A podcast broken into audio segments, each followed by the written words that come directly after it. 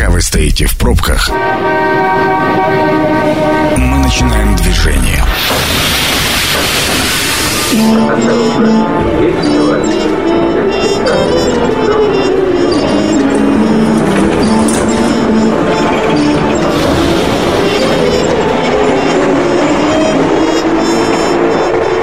Метро.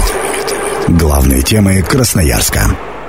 Добрый вечер. Это программа «Метро». Меня зовут Дмитрий Полуянов. Но перед тем, как мы отправимся с вами в нашу поездку, я хочу поблагодарить партнера программы «Метро» на этой неделе, компанию ООО «Специализированный застройщик» ЖК «Новоостровский». В Красноярске усилят контроль за соблюдением антиковидных мер. Вопросительный знак, восклицательный знак. Вот, э, кстати, вопрос, усилят ли? И э, уже э, я наблюдаю, что в некоторых моментах э, усиление происходит. В частности, поделюсь, если еще не знали, на 30 дней, э, на ближайшие 30 дней отменили проект в центре мира. Да, его не будет. И причина все та же самая. Рост количества заболевших.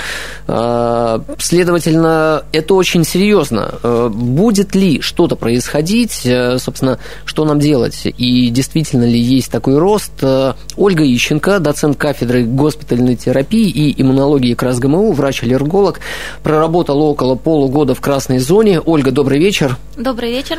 Вот эту тему мы с вами сегодня и обсудим. А, в красной зоне было нелегко. Под Пожалуйста, поделитесь, э, вы возвращаетесь в красную зону, планируете ли вернуться и есть ли предпосылки к этому? Ну, предпосылки для этого есть. Э, ну, просто сейчас дело в том, что я занята на госэкзаменах у студентов, поэтому пока не могу туда вернуться. Пока другая красная зона? Да. А потом, да. А, с 13 июня в Москве мэр города вернул коронавирусные ограничения из-за роста заболевших. Э, в Красноярске уровень заболеваемости коронавирусом тоже, к сожалению, вернулся к апрельским показателям, э, но пока новых ограничений никаких не ввели, не приняли. Э, вы, как врач, считаете, что меры нужно усилить или нет? Сейчас мы говорим про Красноярск. Я думаю, нужно усилить меры самому человеку.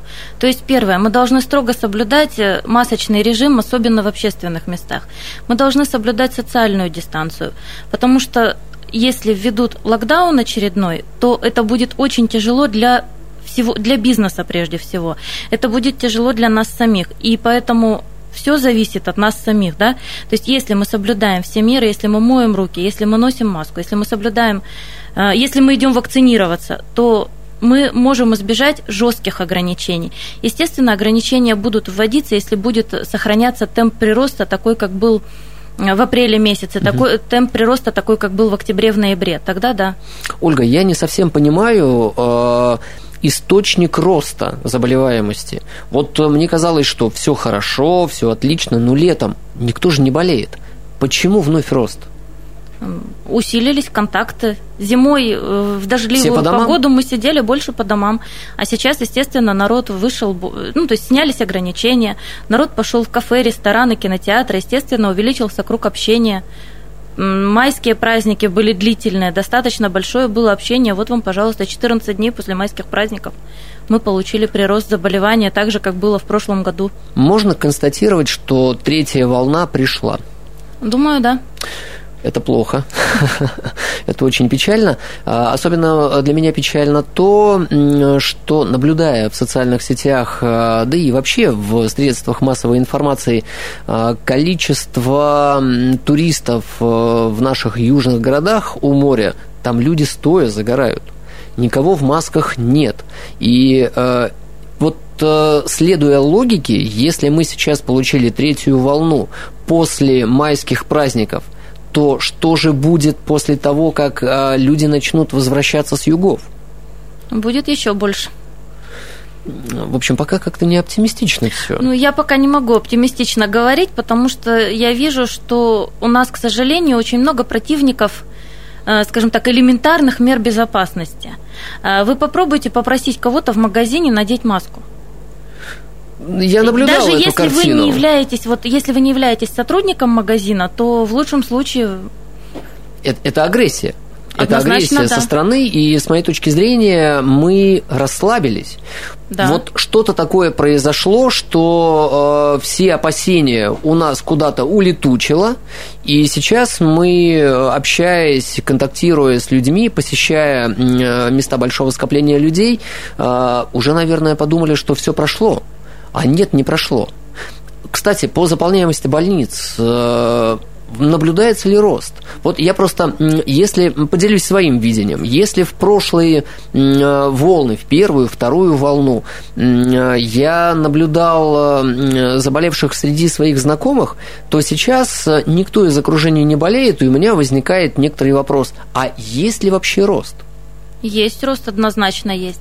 Я могу сказать вот по сводке по обращаемости в наше приемное отделение. Если длительное время у нас было порядка там, ну, 30-40 обращений, 20 обращений за смену, угу. я говорю сейчас о ковидном госпитале, о госпитале базовом инфекционном, то сейчас вот за прошлую смену больше 100 обращений. С 20 не, до 100 рост? Да. Пусть не у всех выявился ковид у кого-то не подтвердилось, да, но тем не менее обращаемость растет, и это не миф, это реальность. А давайте подключим эксперта к нашей беседе. Остановка по требованию. Инна Драчева, психолог. Инна, добрый вечер. Добрый вечер. Инна, вот мы коснулись темы э, расслабленности, успокоения э, красноярцев, э, обычных людей. И самое главное, наблюдаем рост агрессии со стороны обычных людей, когда их просят надеть маски. Наблюдаете ли вы что-то подобное и чем можете это объяснить? Конечно, наблюдаю, но объяснить это можно двумя моментами. Первое – это загруженность информацией, причем противоречивой информации. И очень сильная информационная атака идет отовсюду, да, то есть мы вольно или невольно становимся жертвами информации со всех сторон. Это и э, инициативная информация, то есть информация по нашей инициативе, да, когда мы забиваем запрос там в Яндекс, там еще куда-то. Uh-huh. Это же информация, которая всплывает э, перед нашими глазами вне зависимости от нашей потребности. То есть информация, которую мы не просили, ее очень много. И, соответственно, агрессивная подача вот этой информации, насилие информационное, оно что должно породить? Конечно же, агрессию. Точно как я всегда поражу параллель с детьми. Родитель, который, в принципе, агрессивен, которого много, который истеричен, который возбудим, он в семье ведет себя вот так, рано или поздно это приведет к чему? К протестному поведению ребенка в любых ситуациях, не связанных даже с семьей. Здесь мы имеем то же самое. Мы имеем агрессию, уже не связанную с заболеванием ковид, понимаете? И даже если там будет какая-то другая ситуация, при которой попросят там надеть маску или, не дай бог, там надеть шапочку, да, mm-hmm. ну вот, ну мало ли, да, мы, мы там столкнемся с какой-нибудь инфекцией, не дай бог, но, тем не менее, при которой нужно будет, к примеру, носить наушники, ну мало ли. Будет та же самая реакция, независимо. Люди, конечно же, устали. У людей очень сильный порог э, восприятия, очень сильно напуганы некоторые до сих пор. Но жизнь в страхе, она так или иначе порождает агрессию. Либо она порождает депрессию, либо агрессию. Третьего Инна, никто не придумал. Предположу, если бы люди жили в страхе, то, э, я думаю, страх преобладал бы над усталостью. И люди, даже если бы и устали, то маску носили с, из соображений безопасности. Но вы знаете, страх, он ведь не всегда бывает э, таким вот, это как, как называется экстрапунитивная реакция, да, то есть он не всегда бывает на пике. Страх, он у многих и носит и скрытый характер, и латентную форму. Это же не значит, что человек всегда он всегда шарахается, он всегда возбужден. Нет. Есть совершенно другие проявления страха. Мы привыкли. Уже ничего не страшно. Мы Все. привыкли Наступила Я не привычка? знаю, кто к чему привык. Нет. Наступила, скорее всего, вот это ну, острота реакции, наверное, болезненность. То есть, когда человеку и так, в принципе, многим не нравится, когда им делают замечания, uh-huh. а тут еще вот это вот муссирование со всех сторон, и поэтому у человека, понимаете, даже можно ему сказать, что там по плечу похлопать, у меня была такая ситуация, я похлопала человека в магазине по плечу, у него деньги выпали, а он поворачивается, что вы меня с этой маской? И я когда сказала, говорю, да у вас деньги упали. И он, он очень сильно покраснел, он, он испугался. То есть, понимаете, мы воспринимаем уже даже то, что не относится вообще к маске. Любое обращение... это затравленность. Да, да, это затравленность, да. То есть понятно, что ну, мы не получаем достоверной информации. У нас с одного утюга говорят одно, с другого другое. И на заключительный вот, вопрос. Вот э, как вы думаете, если сейчас страх притупился, и на нем уже, наверное, не выехать. Как людей можно вернуть к э, вот этой внутренней обязанности соблюдать меры безопасности, носить маски и, и делать все, что необходимо? Мыть руки, в конце концов. Вы знаете, вот очень сложно говорить об этом вот в контексте ковид, а вы, вот я всегда привожу пример. То есть мы хотим дисциплинировать людей, которые пристегиваются ремнями для того, чтобы их не оштрафовали, да? То есть внушить в менталитете сначала, что нужно делать что-то не ради безопасности, uh-huh. а ради того, чтобы тебя не оштрафовали. Мы фактически имеем продолжение этой ситуации, продолжение менталитета. И мы сейчас хотим людей обернуть на то, что когда не видят, можно, то есть стыдно, кому видно. И мы хотим в одну секунду перевернуть менталитет и, и внушить внушить людям, что нужно заботиться о своем здоровье. Не, ничего подобного, понимаете? Правильно ли человек... я понял? Через штрафы? Нет, не через штрафы, Нет. понимаете, и, и не через штрафы, потому что попался, заплачу, не попался, буду дальше ездить. Тонировка это показала, на мой взгляд. Поэтому очень сложно. Здесь, наверное, только если каждый вот примет для себя какую-то внутреннюю, если человек в принципе делает это для себя, для безопасности, все в жизни, не только маску, он, наверное, и ко многим ситуациям будет относиться более спокойно. Да, есть моменты требования времени, да, но если человек этого в принципе не делал, мы никогда не получим от него ответственного поведения, неважно, чего бы это ни касалось. Согласен. Спасибо огромное, Инна. А, русского человека приучить к чему-то крайне тяжело. Вот через штрафы, мне понятно, это такая же история, как и с камерами. Если везде поставили камеры, и сейчас по городу ты понимаешь, что проехал быстрее, тебе придет штраф, то здесь как внушить и как изменить менталитет? Только через средства массовой информации, когда мы будем объяснять пациентам, ну, объяснять людям, не пациентам, дай бог они ими не станут, э, что это важно прежде всего для вас. То есть ваша маска, на, одетая на кассе, не спасает вас от того, что вы не заболели. Вас спасет то, что вы ее оденете, когда вы войдете в магазин, и то, что вы будете соблюдать дистанцию. Честно говоря, мы все уже устали от масок. Уже вот правда, мы устали от красной зоны, мы хотим уже жить, работать нормально. Но для того, чтобы это было, мы должны изменить свой менталитет прежде всего. То есть мы должны понимать, что мы маску одеваем не для того, чтобы себя защитить от, от штрафа, угу. а для того, чтобы защитить себя от болезни. Вот, кстати, про защиту, про менталитет. Сколько уже времени идет кампания по вакцинации, призыву к вакцинации? Какой процент, если у вас информация про вакцинированных? Ну, в целом по России привилось пока порядка 16%. Вы послушайте, как это мало. А в Красноярске, я думаю, еще меньше. И вот эти вот антипрививочники, которые со всех углов. Э, вот зайдите в интернет просто в Яндекс и наберите вакцинация. Угу. И что вам выскочит? Вам выскочит масса людей, которые говорят, у меня там умер сосед от вакцины, у меня там умер этот. Вот непроверенные данные, которые люди пишут для того, чтобы пропиариться.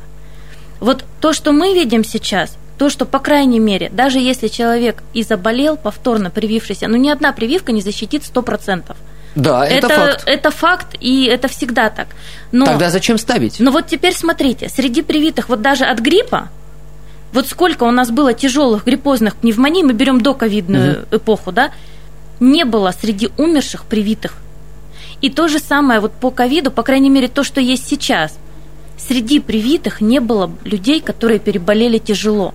А то, что это очень тяжело, как человек, который там полгода проработал, я вам с уверенностью скажу. И причем никогда не угадаешь, как будет протекать заболевание у конкретного пациента. Да, говорят предикторы, возраст, сахарный диабет, ИБС, гипертония. Угу. Порой смотришь, а пациенты, которые должны были бы тяжело болеть, переносят ковид гораздо легче, чем тот, который пришел к тебе без всяких факторов риска, который молодой, который работоспособный, который от тебя выписывается в отделение реабилитации, чтобы его научили жить и реабилитировали к тому, чтобы он выписался не на кислородном концентраторе. Да, со временем все восстановится, угу. но нужно время. Страдает и легкие, и сердце, печень, почки. Выпад... Ну, вот просто нужно об этом думать. И головной мозг. И головной мозг в том числе. И если мы будем об этом думать, то, скажем так, момент осознания того, что не надо э, спорить с людьми, когда тебе говорят что-то делать, там, одеть маску, соблюдать дистанцию, угу. вакцинироваться в конце концов, оно придет. Вот сколько ситуаций было, когда человек, допустим, отказался вакцинироваться, Потом он переболел в легкой форме, но заболели его родители и умерли. И как они себя потом за это корят, за то, что они не привились, и за то, что они принесли эту заразу домой. Продолжим через некоторое время. А, я вновь благодарю партнера программы «Метро» на этой неделе, компания ООО «Специализированный застройщик ЖК Новоостровский». Пауза на рекламу и сразу возвращаемся. Это программа «Метро». Авторитетно о Красноярске. И мы продолжаем движение, обсуждаем а, сегодня в Красноярске усилит контроль за соблюдением антиковидных мер, да и вообще, какова динамика с коронавирусом, с ковидом. А, обсуждаем мы эту тему с Ольгой Ищенко, доцентром кафедры госпитальной терапии и иммунологии КРАС-ГМУ, врачом-аллергологом. Проработала, кстати, Ольга около полугода в красной зоне. Ольга, добрый вечер. Добрый вечер. Еще одна такая страшилка, которая, э, наверное, на протяжении нескольких месяцев э, из средств массовой информации доносится, это индийский штамм. Действительно он настолько страшен? Вирусу свойственны мутации. Любому вирусу с течением времени для того, чтобы приспособиться к выживаемости в окружающей среде.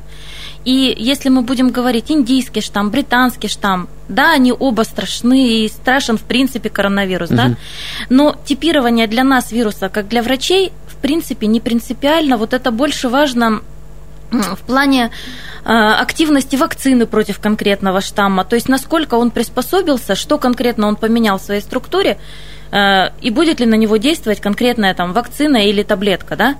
В чистом виде ведь не существует препарата, который взял бы и убил вирус. Это именно, скажем так, э, препараты, которые направлены на лечение, они не работают вот конкретно, вот, то есть они не разрушают сам вирус, да? Угу. Поэтому индийский штамм, британский штамм нам в целом не принципиально. То есть, когда мы говорим об индийском или британском штамме, мы должны понимать, как простые люди, что вирус мутировал. Любой вирус мутирует, да. И э, новому смутировавшему вирусу присвоили это название, а вот насколько э, сильно произошла мутация, это мы понимаем в процессе. Да, мы это поймем тогда, когда будем видеть клинику. Мы сейчас уже видим сокращение инкубационного периода. Мы видим изменения по клинике. Допустим, раньше э, сухой нос и отсутствие угу. обоняния, да, было одним из таких вот прям признаков. Все говорили там, я чувствую запах, у меня нет ковида, я не чувствую запах, значит, у меня ковид, угу. да. Сейчас при ковиде появли, появились жалобы именно на то, что есть насморк, э, ринорея, то есть и это приспосабливает вирус к выживаемости в окружающей среде, потому что пациент думает, что вот у него есть сопли, значит, у него гарантированно не ковид, и он, соответственно, идет на улицу и... А уж все не так. Да. Тогда еще один вопрос в эту же тему. Прививки наши отечественные подстроятся под смутировавший вирус? Вот на данном этапе доказана эффективность, по крайней мере, спутника Ви, да. Угу.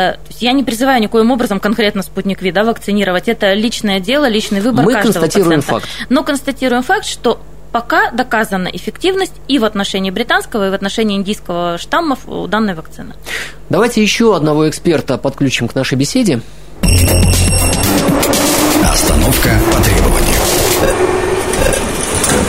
Евгения Погонышева у нас в эфире, начальник отдела по координации деятельности в сфере муниципального контроля администрации Красноярска. Евгения, добрый вечер. Добрый вечер. Евгения, поделитесь, пожалуйста, вы непосредственно участвуете в рейдах, э, которые направлены на соблюдение э, коронавирусных мер. Правильно ли я понимаю? Да, да, все правильно. А, как часто проводятся рейды, в которых вы участвуете? Расскажите о процессе, как происходит, и о реакции тех, а, собственно, на кого эти рейды направлены. Угу. Попробую ответить на ваш вопрос.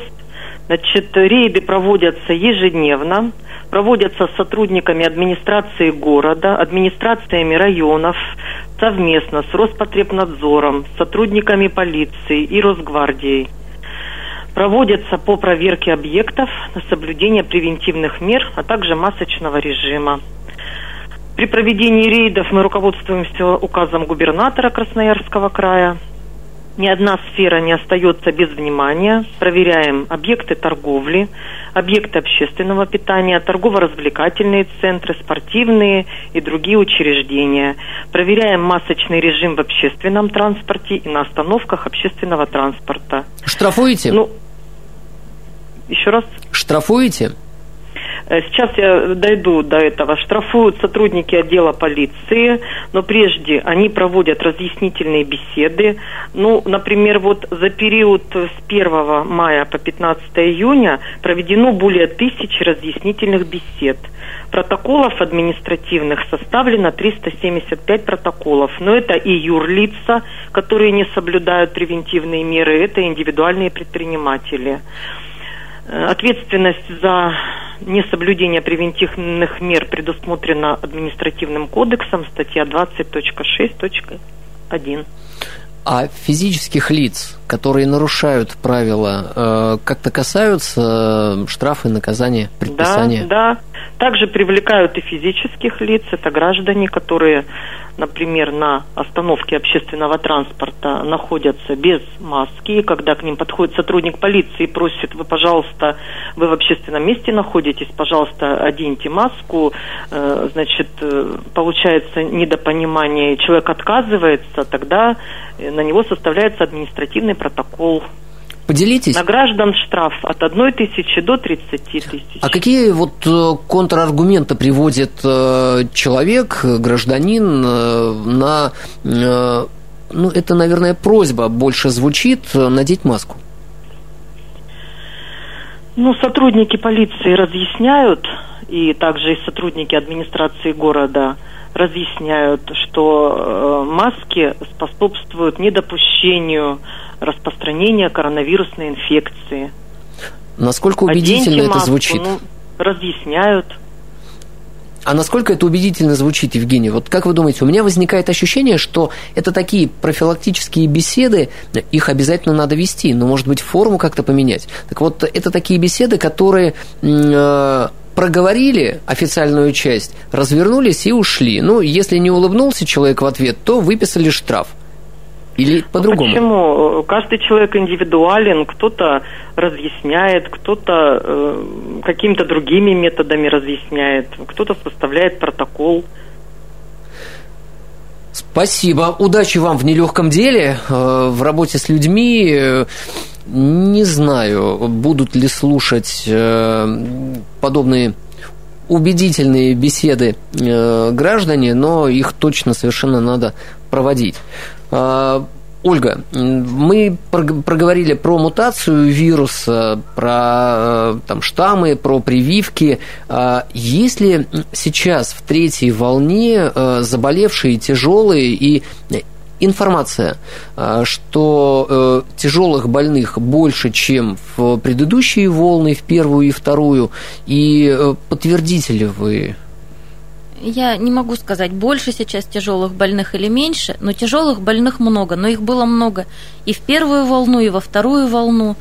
Э, но, по счастью, скажем так, в этот раз мы более готовы, да, чем было в первую волну.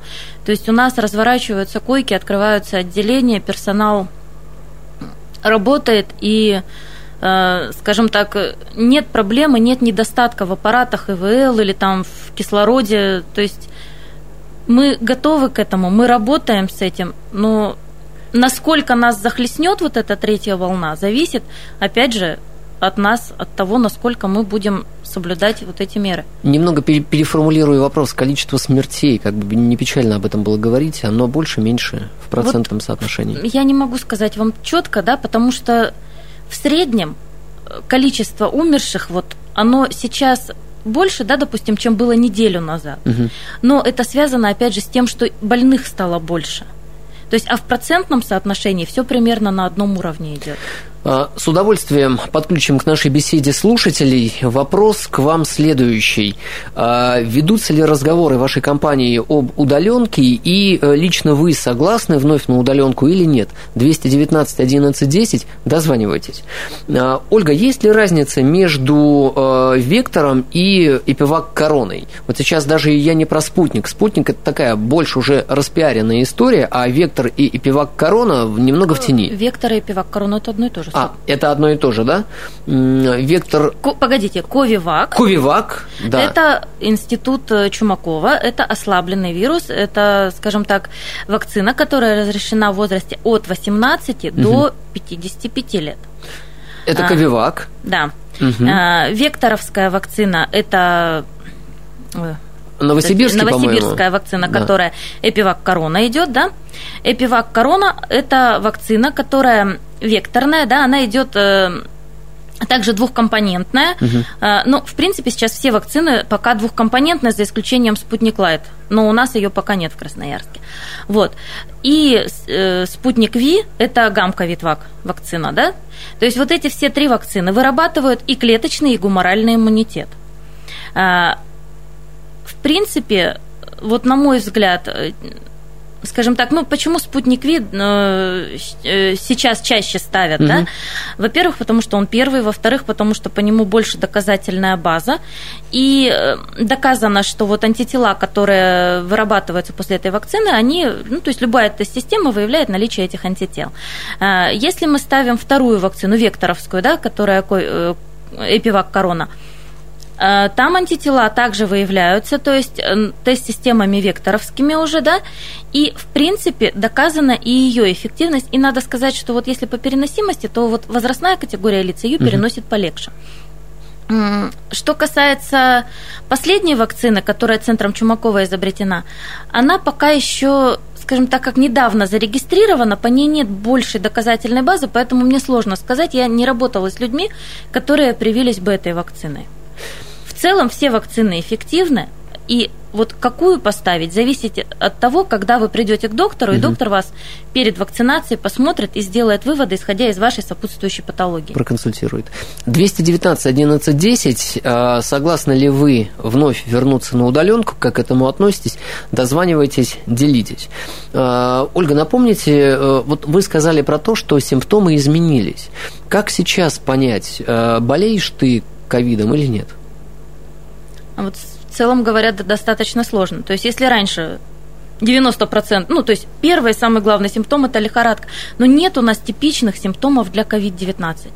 Они все Это- разные? Это индивидуально? Это, симптомы УРВИ. Мгм. То есть лихорадка, озноб, потливость, слабость изнуряющая, одышка. Ну и плюс к этому всему э, потеря обоняния, потеря вкуса. То есть любые вот эти вот моменты могут у пациента присутствовать. Отдифференцировать, что это ОРВИ или это ковид, вот так вот просто глядя на пациента невозможно, только тест.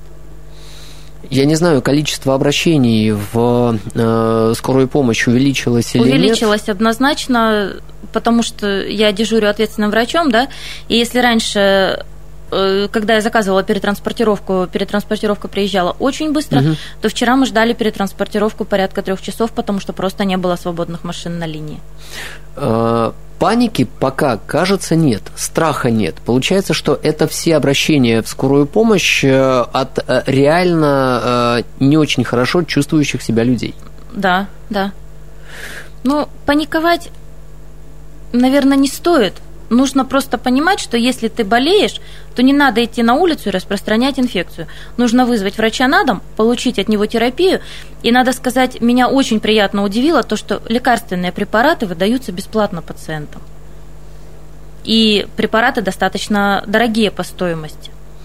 Э, Кстати, вот э, что касается вакцинации, то э, на втором этаже ТРЦ «Планета» открылся первый внебольничный пункт вакцинации от коронавируса. В ТРЦ на правом берегу в ближайшее время тоже откроется пункт э, прививки. Э, Для того, чтобы поставить прививку, при себе необходимо иметь паспорт СНИЛС. А Пункты будут работать с 10 до 20 часов во все дни, кроме воскресенья. Ну и вторую прививку можно будет поставить и нужно будет поставить в этом же торговом центре через 21 день. Как относитесь к увеличению числа пунктов э, прививок? Только положительно, потому что пока не сформируется коллективный иммунитет, мы не расправимся с коронавирусом. Да, у нас есть надежда на то, что он будет просто сезонной болячкой. Но пока все предпосылки к тому, что это тяжелое заболевание, которое очень высокий процент летальности, ну, не то чтобы очень высокий, очень много бессимптомных форм. Но Мгм. если это тяжелая форма, то она требует очень больших энергозатрат и от медперсонала, и, э, скажем так, и для самого пациента. Потом она не проходит бесследно. Поэтому лучше предотвратить, нежели потом лечить последствия. предположу не очень светлую мысль, э, при текущем проникновении вакцины, вакцинированных 16% по России, у нас и того меньше, не исключено, что осенью может случиться и четвертая волна. Однозначно не исключено. Поэтому я и говорю о том, что необходимо соблюдать меры и выполнять все рекомендации, которые говорятся. То есть это же не пустой звук. Вот эти меры разработаны именно исходя из опыта стран, скажем так, которые пережили два локдауна Какие меры? тяжелейших. Перечислите, пожалуйста.